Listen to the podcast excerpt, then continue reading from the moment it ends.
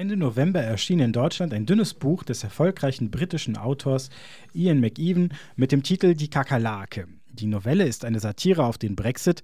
Darin verwandelt sich eine einfache Kakerlake unerwartet in einen Menschen und wird britischer Premierminister.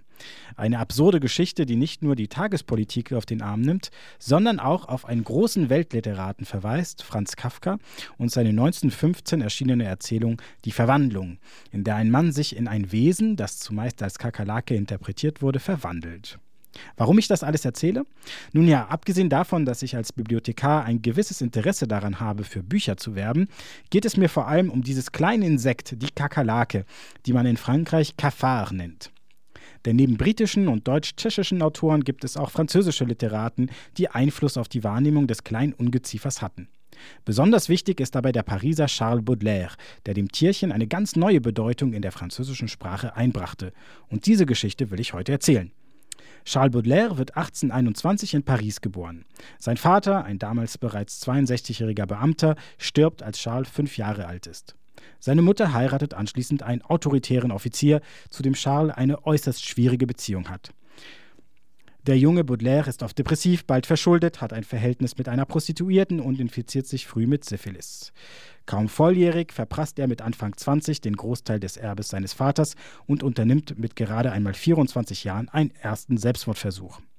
Mit Haschisch, Opium und Alkohol, oft in Geldnot, schleppt sich Baudelaire mit seinem literarischen und lyrischen Talent durchs Leben, bis er 1857 sein Hauptwerk Les Fleurs du Mal, die Blumen des Bösen, veröffentlicht – eine Sammlung von Gedichten, mit der er in die Geschichte eingehen wird.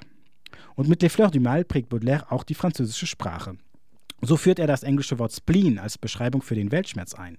Aber auch eine andere französische Redewendung zieht ihre Herkunft aus dem Gedichtband, der Ausdruck avoir le cafard, wörtlich die Kakerlake haben, als Bezeichnung für eine betrübte, deprimierte Stimmung.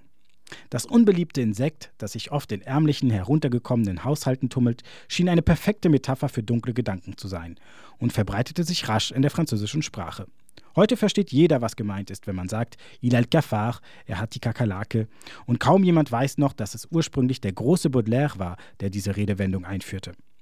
Den Cafard, die Kakerlake, wurde Charles Baudelaire übrigens nie wirklich los. Seine Bewerbung für die Académie Française misslingt. Seine langjährige Geliebte, Jeanne Duval, landet im Pflegeheim. Baudelaire ist fast immer pleite, seine Mutter wird ein zweites Mal Witwe und schließlich erleidet er selbst einen Schlaganfall. Fast ein Jahr lang lebt er danach noch halbseitig gelähmt, sprechunfähig und betreut von seiner Mutter, bis er schließlich 1867 mit nur 46 Jahren stirbt.